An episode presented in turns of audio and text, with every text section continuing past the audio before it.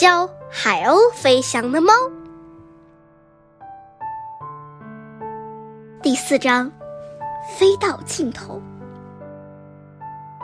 又大又黑又肥的猫躺在阳台上晒着日光浴，不时发出咕噜咕噜的声音，心里琢磨：像这样舔着肚子、瘸着爪子，并舒展着尾巴躺着晒太阳，可真惬意。他懒懒地翻了个身，好让太阳晒到后背。就在这时，他听到嗡嗡的声音，像是一种不明高速飞行物发出的。他警觉起来，跃然而起，四足站立，还没来得及躲闪到另一边，一只海鸥就径直摔在阳台上。这只鸟脏兮兮的，浑身上下沾满了一种乌黑恶臭的油污。索尔巴斯向他凑过去，海鸥拖着翅膀试图直起身子，像这个样子着陆可不雅观。他说。很抱歉，我不得不这样。还要承认他言之有理。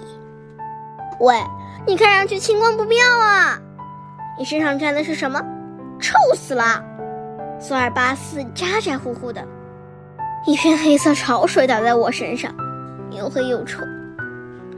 海洋也大祸临头了，我快死了。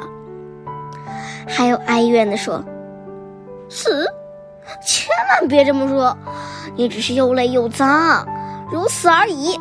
你为什么不飞到动物园去呢？就离这儿不远，那有兽医，或许能帮帮你。索尔巴斯说：“我去不了，这是我最后一次飞行了。”海鸥说着，声音微弱的几乎听不见。然后他闭上了双眼。“你可别死哦！”你休息了一会儿就会康复的。你饿不？我把我的食物分点给你。你可别死啊！索尔巴斯央求他，靠近已经晕厥过去的海鸥。小猫强忍着恶心，舔了舔它的额头。它身上裹的那层东西尝起来更是可怕。当它的舌头游移到海鸥的脖子时，他发现他的气息越来越弱了。喂，朋友，我想帮你，可又不知道该怎么帮法。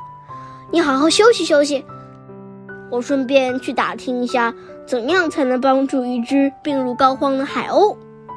索尔巴斯说完，倏地跳上屋顶，他往那棵栗树爬去。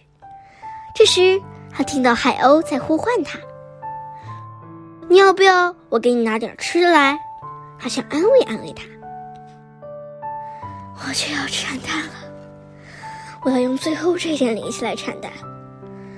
小猫朋友，看得出来你是只好猫，品格高尚，所以，我恳请你答应我三件事。你能答应我吗？海鸥说着，笨拙的晃动爪子，试图站起身来，可还是未能如愿。索尔巴斯心想。这只可怜的海鸥一定在说胡话，眼看它生灵绝境，我自己也只能大方一点。我答应你，可现在你需要休息。他同情地说：“我没时间休息了，你要答应我，不要把蛋吞下肚去。”他说着，睁开了眼睛。我答应你，不把蛋吃了。索尔巴斯重复了一遍：“答应我，你会好好照看他，直到之后出事。”他说着，伸了伸脖子。“我答应你，我会好好照看他，直到之后出事。”答应我，你会教他学习飞翔。他说着，眼睛死死地盯着小猫。这时，索尔巴斯猜想。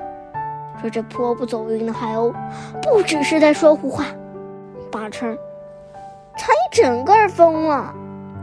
我答应你会教他学习飞翔，可现在你得休息休息。我去找人帮忙。索尔巴斯说完，一跃跳上了屋顶，肯加仰望天空，感谢上苍让他沐浴在一片和风之中。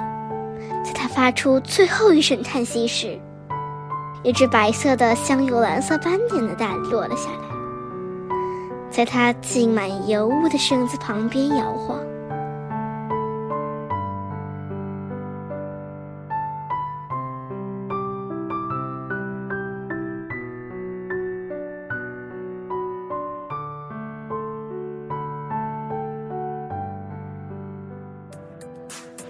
今天就讲到这里啦，希望大家继续聆听家宝讲故事哦。